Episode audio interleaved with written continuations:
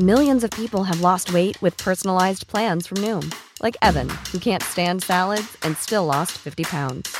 Salads, generally, for most people, are the easy button, right? For me, that wasn't an option. I never really was a salad guy. That's just not who I am. But Noom worked for me. Get your personalized plan today at Noom.com. Real Noom user compensated to provide their story. In four weeks, the typical Noom user can expect to lose one to two pounds per week. Individual results may vary.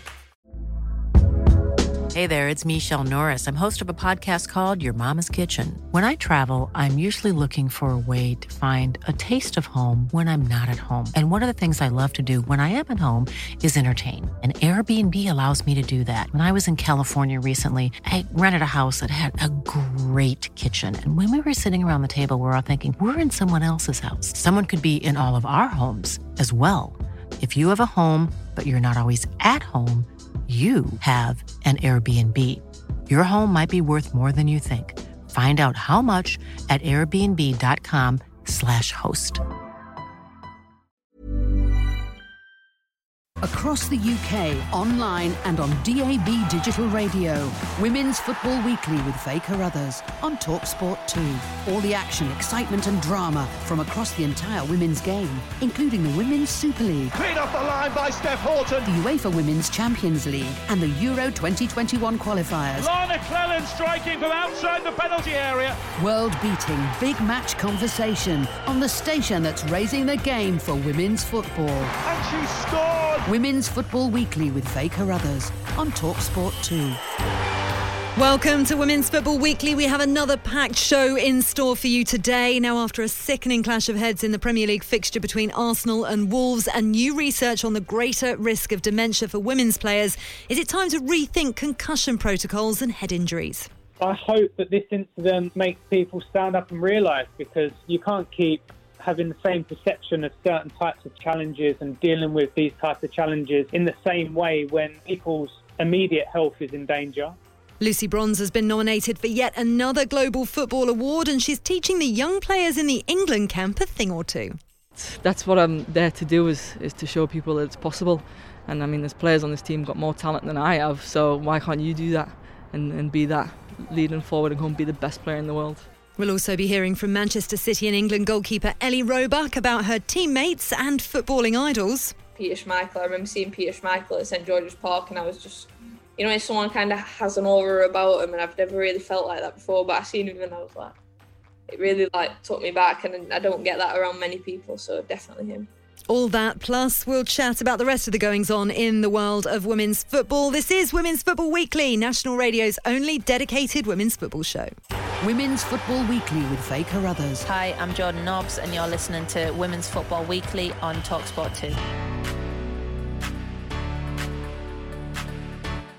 Hello, hello. This is Women's Football Weekly on Talksport 2. I am Faye Carruthers, and as every week, I have a fantastic superstar guest for you. This week, it's Siobhan Chamberlain, former England, Chelsea, Bristol Academy, Liverpool, and Manchester United goalkeeper. Maybe I've missed some. Have I missed any, Siobhan? I think you make me sound like I've got more clubs than Tiger Woods with, with that list, but there probably were a few missed off as well.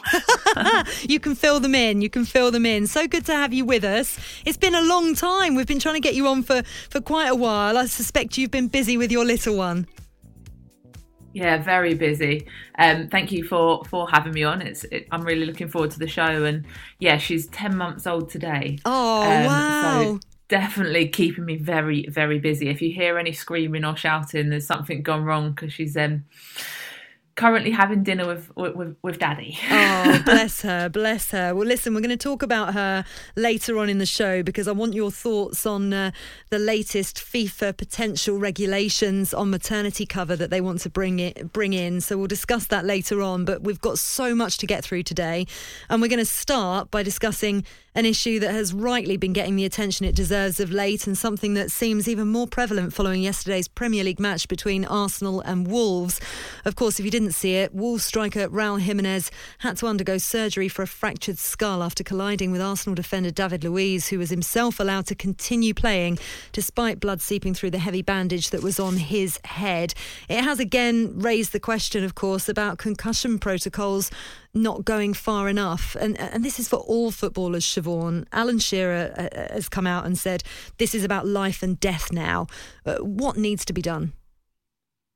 Oh, I fully agree with Alan Shearer, and it's it's interesting. You see so many ex-professional players and current professionals on Twitter, on social media, kind of on the radio today, calling out it needs to be done now. It's not about something that, that needs to be looked into and potentially in six months, a year, in sometime in the future they make a decision on it. It's something that needs to be done now. It's not about are we making the game better? Are we improving the speed of football? Are we making it more fair? It's about health. It's about safety. And that's a decision that needs to be made instantly. It should have been made years ago, but it hasn't. So, what what are we waiting for? Are we waiting for, for someone to?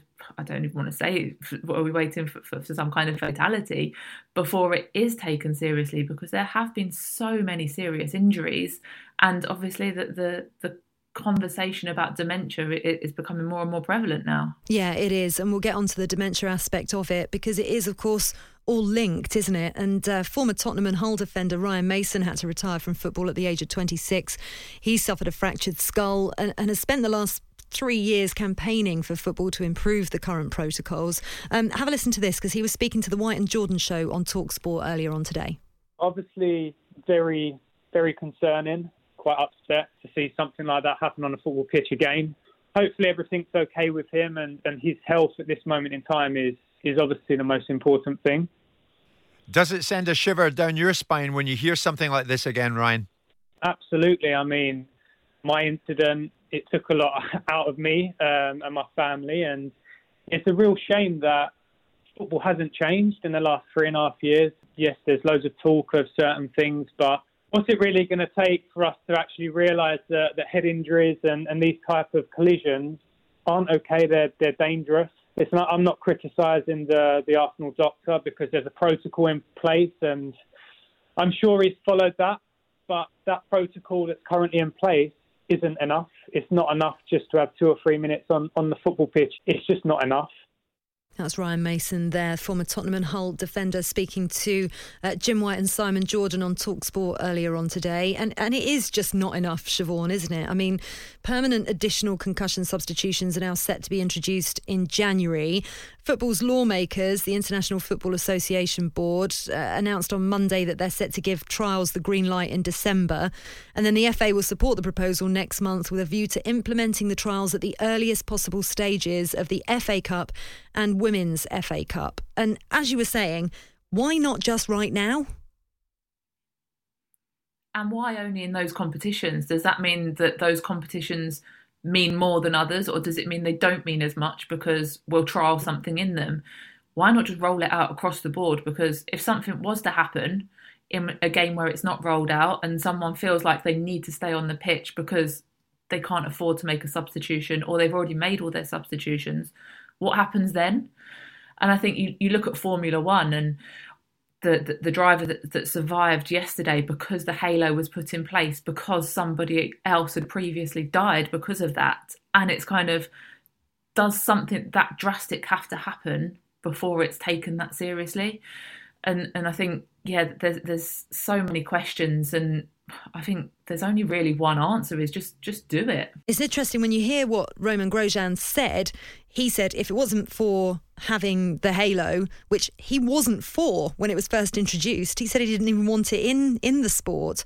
But essentially, it saved his life, and he said it's the best innovation ever to be brought into Formula One. And then you look at what Troy Deeney, the Watford captain, said on breakfast this morning. He doesn't believe as if the decisions should be taken out of players' hands, uh, that players can decide whether or not they're ready to go on. But actually, can, can any sportsman really be objective about it. They need a medical professional to, to decide those things. And, you know, I, I get incredibly frustrated when uh, people think that, that it has got to be down to, to sportsmen. What do you think?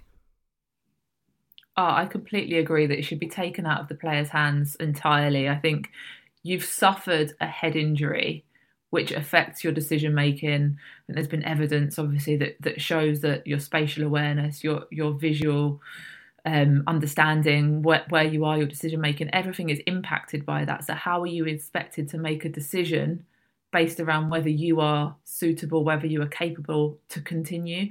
I don't think you're in a position to be able to do that. I remember I was um, 18 years old and I got smashed, I got elbowed in, in the eye coming out for a cross, and my eye swelled up so big I couldn't see out of it by the time the physio got onto the pitch.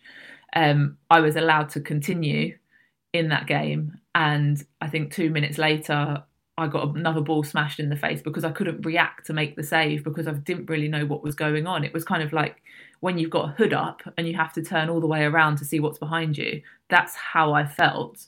But yet I continued in the second half as well and played the entire game.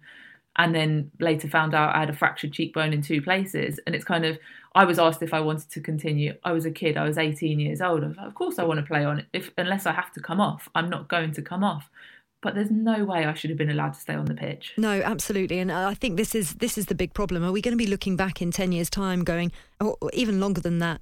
That was insane. That was insane that, that sports people were, were put through that in the first place.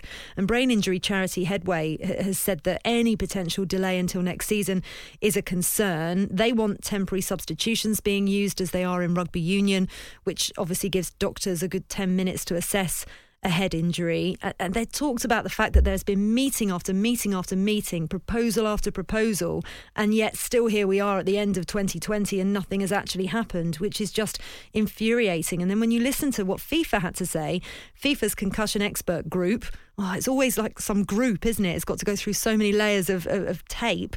They've said that protection of players is its main goal and that a clear and uniform approach is needed, which can operate effectively at all levels of the game.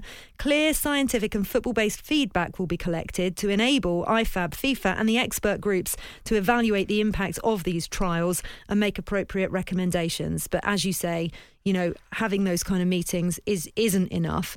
And of course, Siobhan, this comes five days after a study by the University of East Anglia uh, found that female footballers heading the ball could be putting themselves at even greater risk of dementia than male players. I just want to play you the thoughts of Dr. Michael Gray, who's running a project to monitor ex-footballers for early signs of dementia.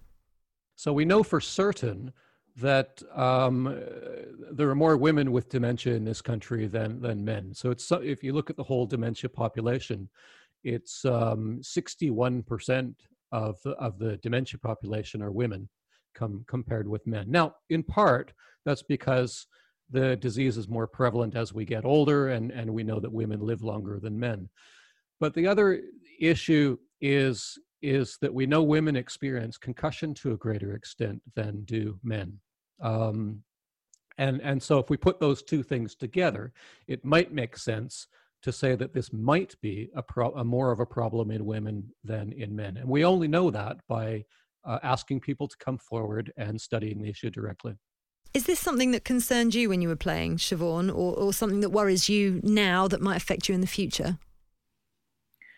I don't think it's anything that I was ever concerned with because it was never really kind of brought up in the media. It was never something that people thought about. It's probably come to the forefront of people's thoughts and social media. It's obviously very prevalent at the moment, but when I was younger, when I was playing, even even the last few years, it was never something I really thought about.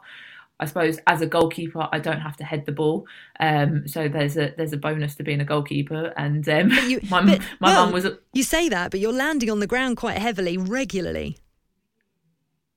You are, but I think I, well, whatever. I suppose you'll never know unless you do thorough examinations of, of people's bodies um, as to what extent that that has on your body. Um, but I think heading probably is the, the the key there because your brain is such a fragile organ, and to have it continually pounded by a ball is is going to have some kind of impact. I read somewhere there was a study where there were just in after just 20 headers from a thrown ball, not even kicked in with any kind of pace, most players were more likely to fail a concussion test after heading 20 balls. Wow. You think about how many balls you head in a training session or a match. Like that, that's a really it's an incredible statistic. And uh, you know that they want female players to come forward because they haven't had any to, to take part in this trial. And that's kind of crucial, isn't it? Because obviously, because of the delay within women's football and its progression, there are uh, obviously fewer female players in the system than there are men. But we really need players to come forward uh, to take part in these trials to make it better for the for the future generations. Oh, most definitely. I think it is difficult because there aren't they want players that are over 40 years old that have played football regularly. And the development of the women's game there aren't as many players of that age that have played kind of full-time football that have been professional and that have probably put their body through that much. But then it could be just as beneficial to have players that haven't played as regularly because if you see differences in players that haven't played as regularly those that are coming into it now that have there's obviously going to be even more differences. So so it's still important, and even if you don't think that you've played enough to to take part in this research, I'd urge everybody that that thinks they might be able to to to kind of help with this to, to, to, put themselves forward because it's such an important topic. Very well said. Well, we will be keeping an eye on this and seeing when or if the protocols are actually brought in and how that's going to affect the, the women's game. And of course, we'll keep you updated on Women's Football Weekly as we always do. Uh, I'm Faye Carruthers. You are listening to Women's Football Weekly on Talk Sport 2. I'm alongside former Chelsea and Lionesses goalkeeper Siobhan Chamberlain. Coming up, we're talking the Lionesses and shining our spotlight on England and Manchester City goalkeeper Ellie Roebuck. Women's Football Weekly with Faye Carruthers. Hi, I'm Leah Williamson from Arsenal Women, and you can follow the WSL on Talksport too. This is Women's Football Weekly on Talk Sport 2, the only show on national radio dedicated to women's football. I'm Faye Carruthers and I'm with former Bristol Academy and England goalkeeper Siobhan Chamberlain. Don't forget, if you do miss any of our shows or you want to listen again on our podcast, it's available on the Talk Sport app, so you can download it today and go to our podcast uh, section. Right, Siobhan, this is right up your street because we're talking England now. I mean, it must be so difficult. The Lionesses have not had a competitive game for goodness knows how long, uh, but they're still having their camps ahead of uh, Euro 2022, a home Euros, of course. But for the players psychologically, it must be really difficult at the moment.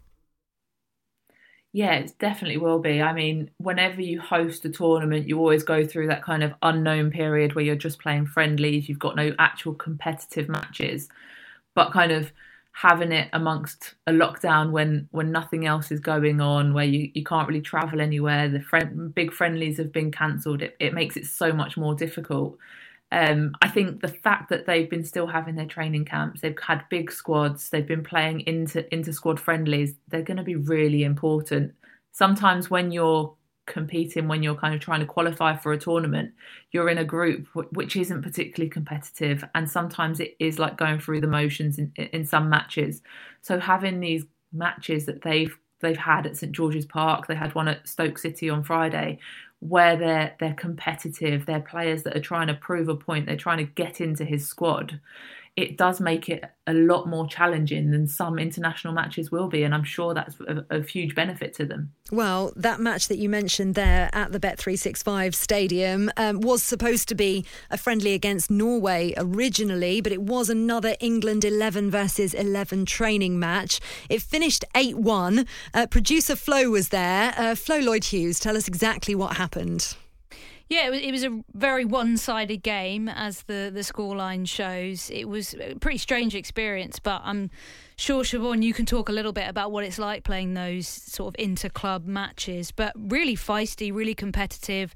A few grazes, a few wounds. Beth England had a cut on her head and a cut on her hand, um, and she she wasn't too worried. But yeah, really feisty. I thought Beth England and Ella Toon really stood out, and it was really the fringe players that that shone on Friday a back three of Le- Leah Williamson, Lotte Wubben-Moy, and Millie Turner, three three players who don't usually start, and they were on the red team, and they were unbelievable in a back three, which is not something we've really ever seen under Neville. And it was unfortunate for Rehanne Skinner as it was her last bit of coaching duties, coaching the white team before heading off to Spurs, and yeah, they got absolutely battered. I mean, the red team even scored in the last minute. They were just relentless, but really impressive, I think, for some of the players who maybe had a point to prove for Phil Neville, and hopefully it, it, might also give the incoming manager some ideas about some of the young, exciting talent that England have. You spoke to Phil Neville as well, didn't you, Flo?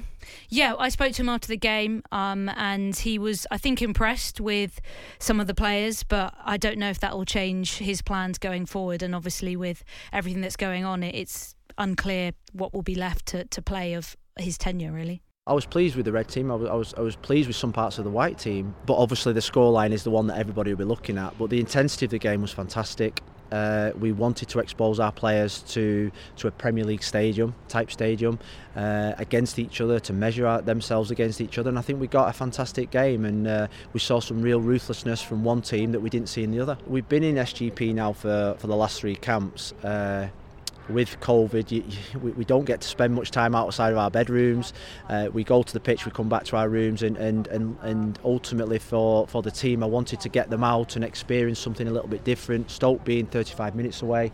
I think what we got, we, we got an unbelievable stadium close to St George's Park. We got out of St George's Park and we exposed our players to big stadiums, and that's where they will be playing in the next two to three years. So uh, I think today was a we probably learnt more today than what we did by playing a, a game at St George's Park. We, we, we see it in this current climate as that we're actually lucky just to be playing football. We're lucky to be able to have a camp. We're lucky to be able to come to Stoke City or a St George's Park and have 28 to 30 of the best players in England to be able to work with. So that's that's the way that I've looked at it because ultimately, yes, we do need competitive games, and that's what we're hoping to get after Christmas. Uh, but but the, the, whole world is suffering, and I think if we start feeling sorry for ourselves by saying we should be playing this, we should be playing that, well, do you know what? We've got home Euros. Part of being a home Euros means that we've qualified already, means that we, we, we don't have much competitive football, so we have to do things like this, and uh, that's the positive. Yeah, my plans are to uh, see out my contract with the FA and to finish the journey that I set out to do. Uh, I, I, love every minute of it, and uh, that, that's uh, I, have I've lost three assistants. Casey Stoney went to Manchester United. Bev Priestman got the job in Canada, and now Rehanne's got the, the, the Tottenham job. Part of my love for this job is to see the, the, the, female coaches that I'm working with getting unbelievable opportunities. That was the one thing when I went for the job interview. I wanted obviously to be successful, but I wanted to give opportunities to female coaches, and the three that I've worked with have been unbelievable, and they fully deserve their their opportunities to go and. Uh, be head coaches in, in outstanding jobs, and all three uh, all three are doing really well. Siobhan Chamberlain's with us here on Women's Football Weekly. Siobhan, did, did that sound to you as if Phil Neville uh, has perhaps helped these three women get their get their new jobs? Um, that's the way it sounded. So I'm sure he, he'll feel that he's contributed to their to their development. I think working in an environment like a national team, especially one that's that's been so successful and ranked as highly in the world as England is, it's going to improve your your knowledge, your your awareness, your coaching ability, everything around being a coach, being a manager, being in a high performance environment. That that's perfect for you. And for those for those three that have gone on from that role to managers it's a great stepping stone because they understand international football now as well as understanding club football and and there is a really difficult balance to manage between club managers and international managers mm, it's um it's now the 30th of November, and we were told that the Team GB head coach would be announced in November. Well, there's not that many hours left.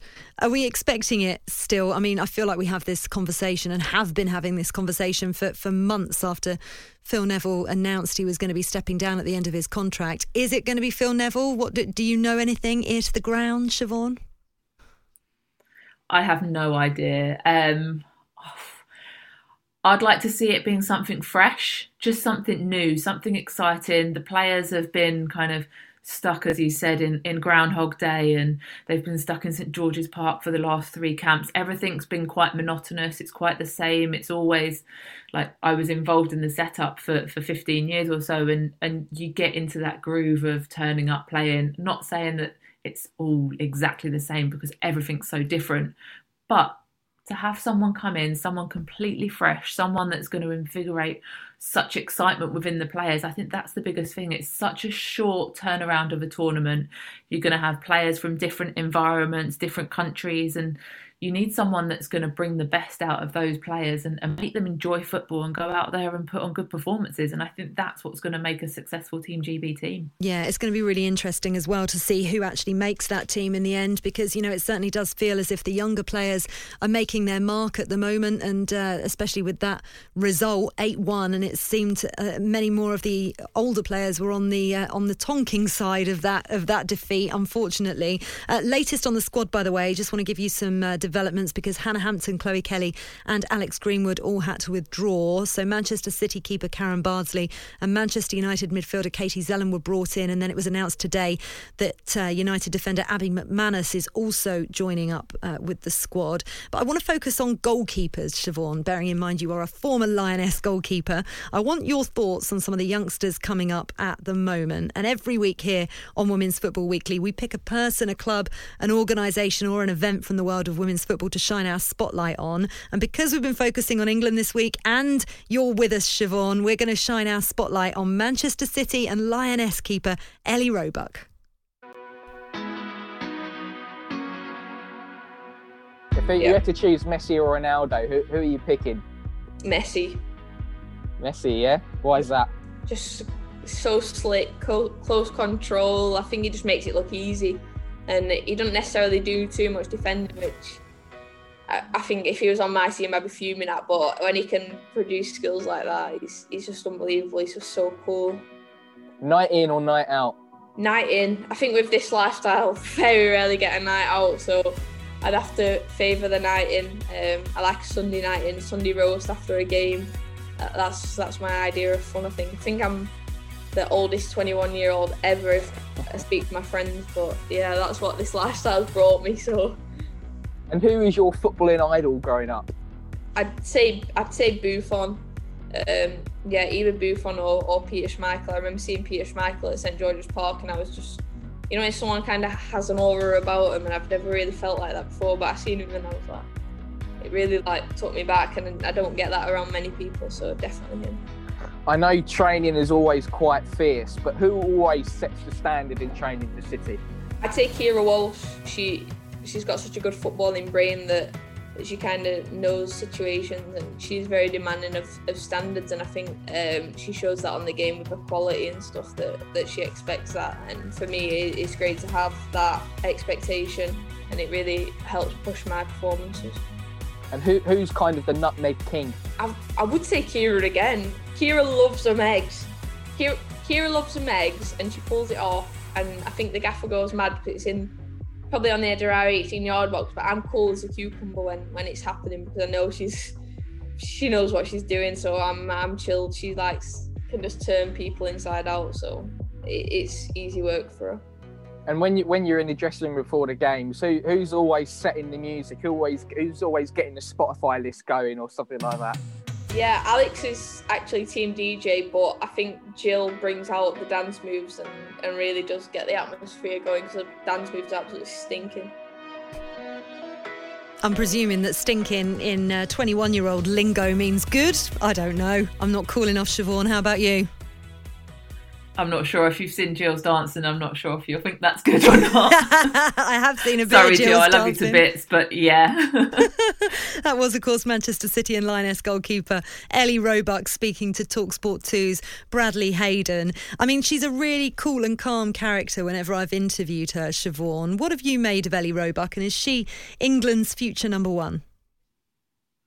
Yeah, she is. Calm and composed is definitely something that I'd use to, to, to, describe her. You see her on the pitch and she's always so relaxed, laid back and just just really chilled, um, which I think helps her play the way Manchester City want her to play. I think they obviously have their, their style of wanting to play out from the back. Goalkeepers have got to be good with their feet and got to be able to distribute really well and start attacks. And and you can tell that she's been doing that from, from a really young age and yeah, the, the future of English goalkeeping looks looks really bright. You've obviously got Ellie, but you've got Sandy MacIver, you've got Hannah Hampton coming through. You've also got Emily Ramsey at Manchester United, who who hasn't played that much, but she's got so much talent that yeah, it, it's a really exciting time for England. Mary Earps, of course, as well, and you know, under the tutelage of, of players like Karen Bardsley and, and, and Carly Telford, as you say, that, that the future looks very, very exciting indeed. But what is it about Ellie Roebuck that perhaps stands her apart from, from from the others? What about her game makes her a bit different?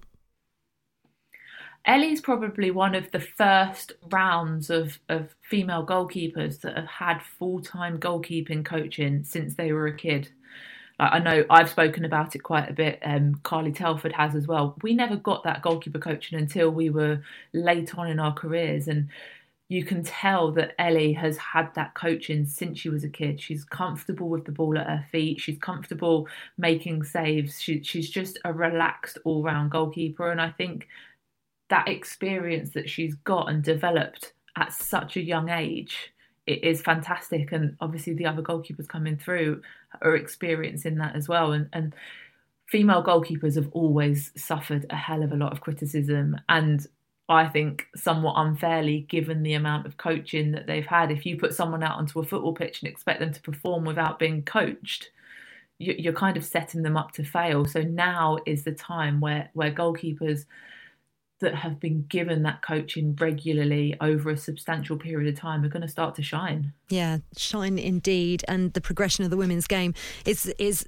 you know, at pace at the moment and very exciting to see these young goalkeepers coming through the ranks. Uh, you are listening to Women's Football Weekly on Talk Sport 2. You were just hearing the thoughts there of former Liverpool and Lionesses goalkeeper Siobhan Chamberlain. I'm Faye Carruthers. If you miss any of the show, you can catch up by downloading the Talk Sport app and subscribing to our podcast. You just need to search Talk Sport Women's Football Weekly. And coming up on the only dedicated national radio show for women's football, we're talking FIFA Best with plenty of WSL talent nominated including England's Lucy Bronze, who we'll hear from next.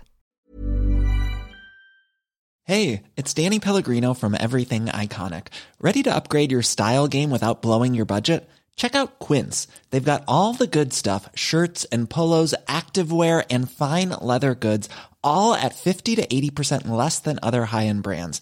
And the best part? They're all about safe, ethical, and responsible manufacturing. Get that luxury vibe without the luxury price tag. Hit up quince.com slash upgrade for free shipping and 365 day returns on your next order. That's quince.com slash upgrade. Many of us have those stubborn pounds that seem impossible to lose, no matter how good we eat or how hard we work out. My solution is PlushCare.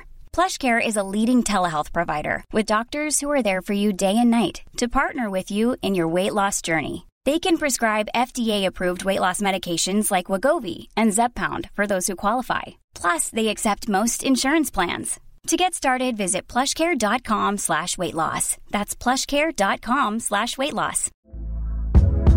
Hey there, it's Michele Norris. I'm host of a podcast called Your Mama's Kitchen. When I travel, I'm usually looking for a way to find a taste of home when I'm not at home. And one of the things I love to do when I am at home is entertain. And Airbnb allows me to do that. When I was in California recently, I rented a house that had a great kitchen. And when we were sitting around the table, we we're all thinking, we're in someone else's house. Someone could be in all of our homes as well.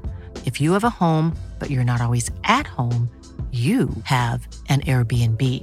Your home might be worth more than you think. Find out how much at airbnb.com/slash host.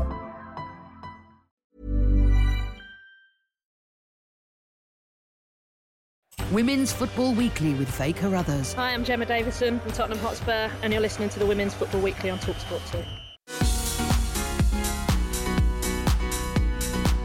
You are listening to Women's Football Weekly on Talk Sport 2, the UK's only national radio show dedicated to women's football with me, Faye Carruthers, alongside former England goalkeeper Siobhan Chamberlain. Now then, FIFA has revealed the candidates shortlisted for the seven individual trophies that, we, that will be presented at the Best FIFA Football Awards ceremony on the 17th of December. Three women's awards and, of course, the uh, Puskas Best Goal of the Year as well, which features three female footballers. Uh, right, let's go through these in order, shall we? So, the best FIFA women's player, Lucy Bronze, up there again. She finished third uh, last time out. She's up against uh, the likes of Pernille Harder of uh, Chelsea.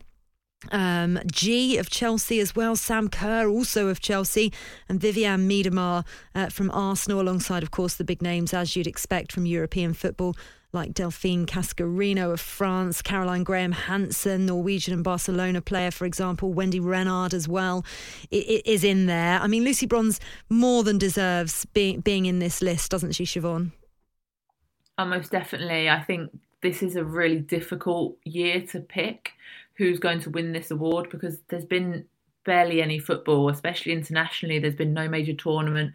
There's there's not been big big qualifying matches. There's there's been kind of the odd game here or there, and matches have been been played behind closed doors. There's not been a lot of football to be played, so it's a difficult year to select players. So I think it's going to have to go on on club club form and consistency over the years. I think that's one of the things with Lucy is she's been consistently excellent over the past few years, and you can have players that can peak now and then for, for, occasional years, but but Lucy has been consistently great for both England and for, for club over, over the past few years. As has Vivianne Miedema, of course, who, who tends to get overlooked because she doesn't tend to shout about um, her achievements. I mean, neither does Lucy Bronze. She's very humble uh, uh as well. But actually, let's hear from Lucy Bronze now because we don't get to hear from the Manchester City and England defender very often. Uh, let's hear what she's got to say about this nomination. No, yeah, of course you would enjoy it. I think anyone would be lying if they said they didn't. Um, you know, I don't play for individual awards. I don't think many people do. Um, you know, because I want want that World Cup, I want that Euros, I want that Olympic gold medal. Um, but obviously, it's nice to get recognition, and I'm so happy for Ellie Roebuck as well, getting in the in the goalkeeper one. You know, she's a younger player who's coming through, and and she's now got that, and you know, then the other players are looking around thinking, yeah, I can I can get up there as well. So I see it more as, as that kind of thing rather than me going and winning it. It's like if I can do it, girls, you know, anybody can. You just need to get your head down, work hard, like I said, listen to what I tell you to do. but yeah, and their talent will shine through. You know, that's that's what I'm there to do is is to show people that it's possible.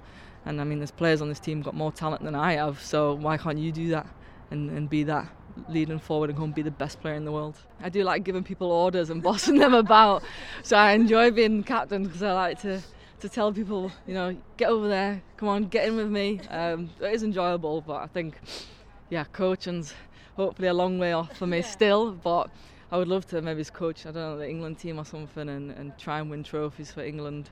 Uh, you know, sitting on the bench as a, as a coach would be fantastic, but we'll see in the future. Lucy Bronze there talking to Flo Lloyd Hughes. Um, really interesting what she's saying there, Siobhan. I mean, humble. We did say that before we even heard from her, most definitely. But helping the young players and perhaps a future in coaching and maybe even coaching England. Big dreams to go go from being one of the best players in the world to then go to, to coach your, your national team. It, it would be an incredible achievement. And yeah, she she's still got a lot a lot of years left in her on on the pitch, I'm sure, and she's developing into into much more of a leader.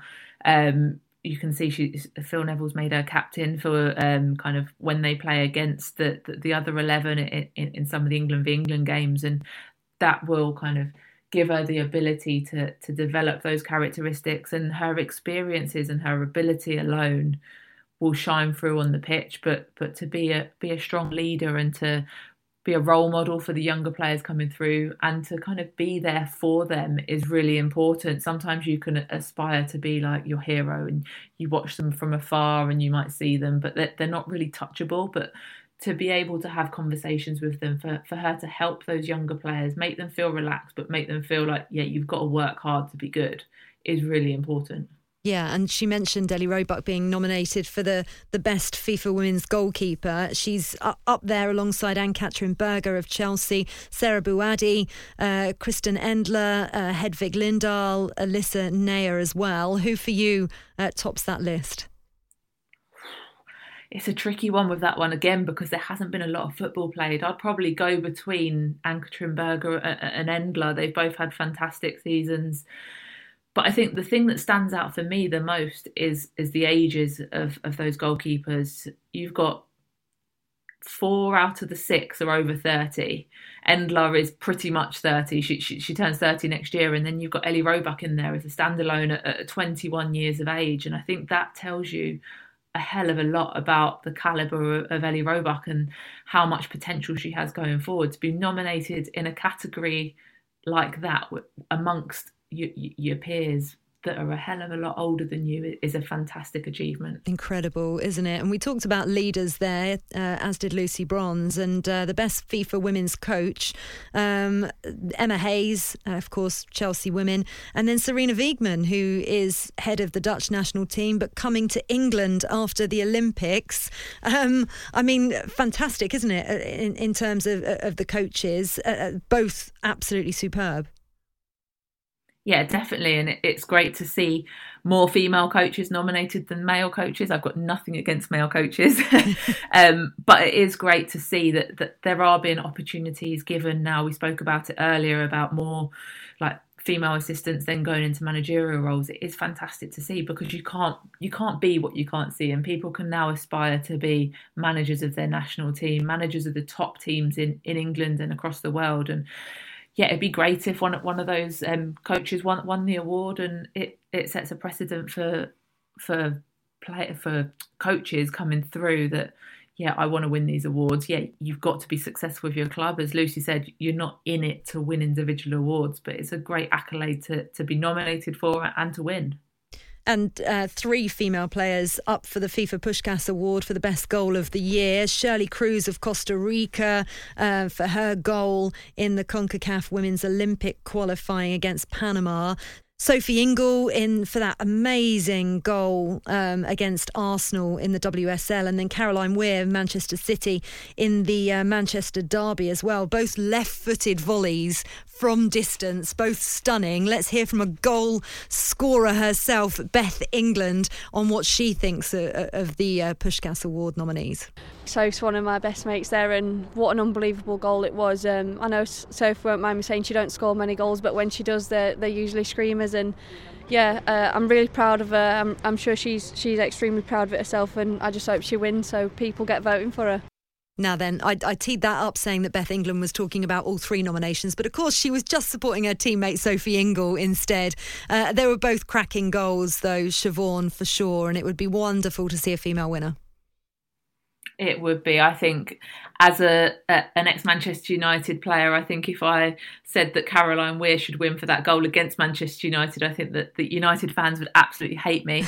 Um, so I'm going to go with Sophie Ingle. I think that it was a fantastic goal. She's not even left footed, and to score that volley in such a big game as well against against Arsenal, and yeah, oh, unbelievable goal for me. Yeah, it was, wasn't it? And speaking of Sophie Ingle, we really need to discuss the Euro 2022 qualifiers. We won't talk too much on it though, because if you're listening to the show later in the week, it will be out of date.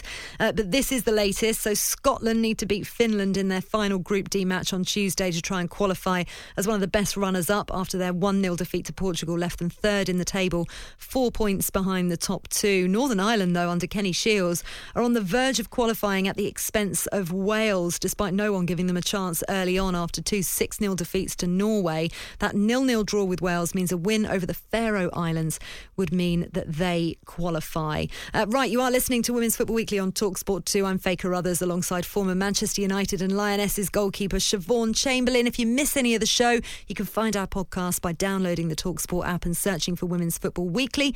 Next, we'll hear from the young Birmingham City footballer who wants to become the first Muslim to play for the Lionesses. Women's Football Weekly with Faye Carruthers. Hi, I'm Fran Kirby, and you're listening to Women's Football Weekly on Talksport 2. You are listening to Women's Football Weekly on Talk Sport 2. As Fran said, I'm Faye Carruthers, and keeping you company with me is former Chelsea and England goalkeeper Siobhan Chamberlain. Now, then, last week we mentioned the FIFA proposals to introduce worldwide maternity regulations for female players and coaches. FIFA could impose transfer bans on clubs not meeting new standards. Uh, this is subject to FIFA Council approval in December. Siobhan, I'm sure this is something quite close to your heart. As you say, your daughter is 10 months old today. You fell pregnant while playing for, for Manchester United. How did they handle that there, and what, what could maybe have been improved? Manchester United were fantastic with me. Um, there isn't maternity rights in female football players' contracts, and I think that's that's a, that's across the board. So it, it's great to see that FIFA and, and the football governing bodies are, are looking into this. But Manchester United were, supported me throughout and kind of added added it into my contract so that I knew that I was secure. I knew I didn't have to worry about um, what would happen dur- during my pregnancy and that my contract wouldn't be ended or anything like that, which is a concern um, for players. You, you don't know what's going to happen if if you want to have a baby or if you find yourself pregnant, even if it wasn't necessarily planned.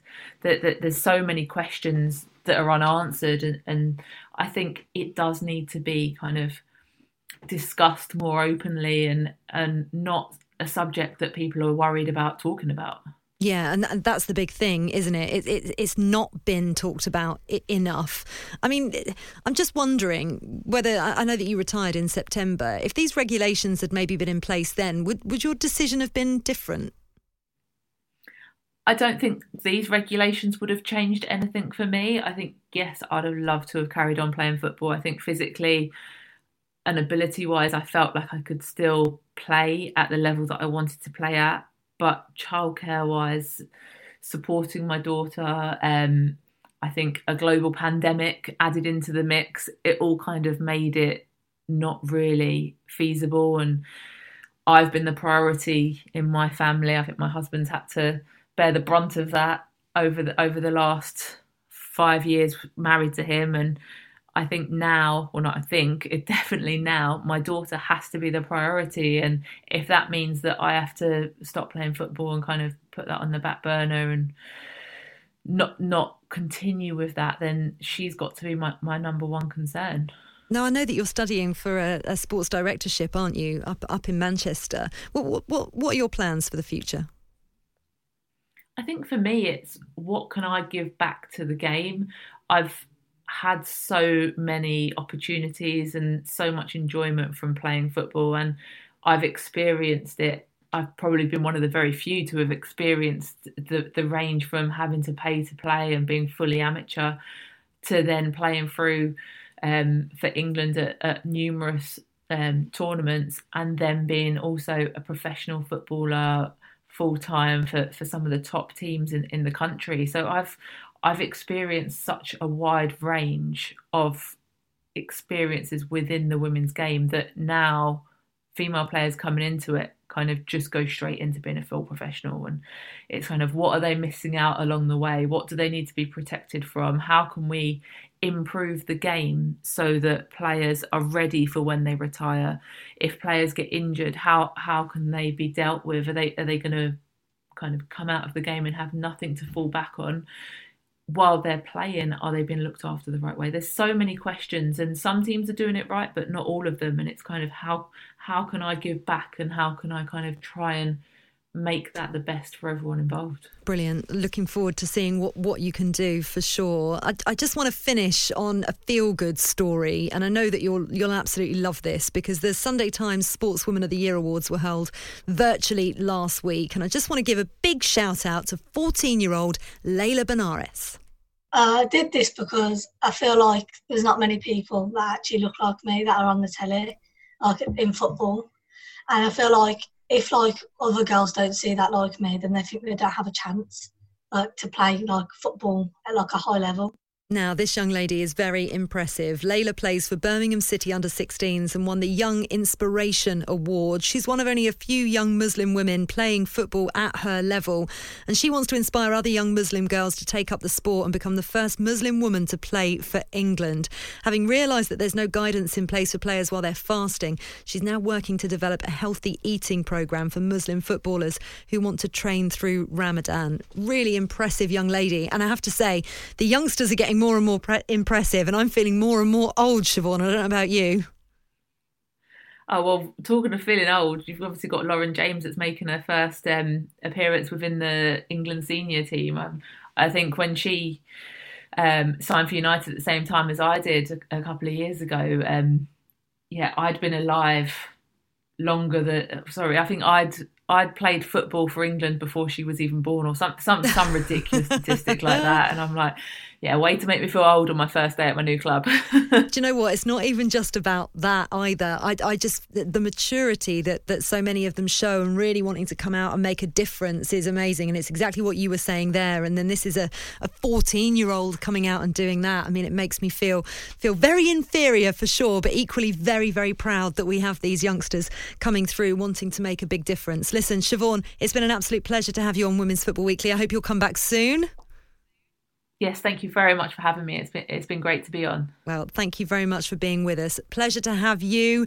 Thanks, Siobhan Chamberlain, Phil Neville, Lucy Bronze, Beth England, and of course to all of you as ever for listening. I'm off next week, but leave you in the very capable hands of Hannah Wilkes, who'll be joined by Scotland and Arsenal defender Jen Beattie. And as ever, if you miss any of the show or you want to listen back to any of our lockdown specials, maybe you can download the Women's Football Weekly podcast via the Talk Sport app. Next here on Talksport 2 is Talk Wrestling with Alex McCarthy and Will Gavin.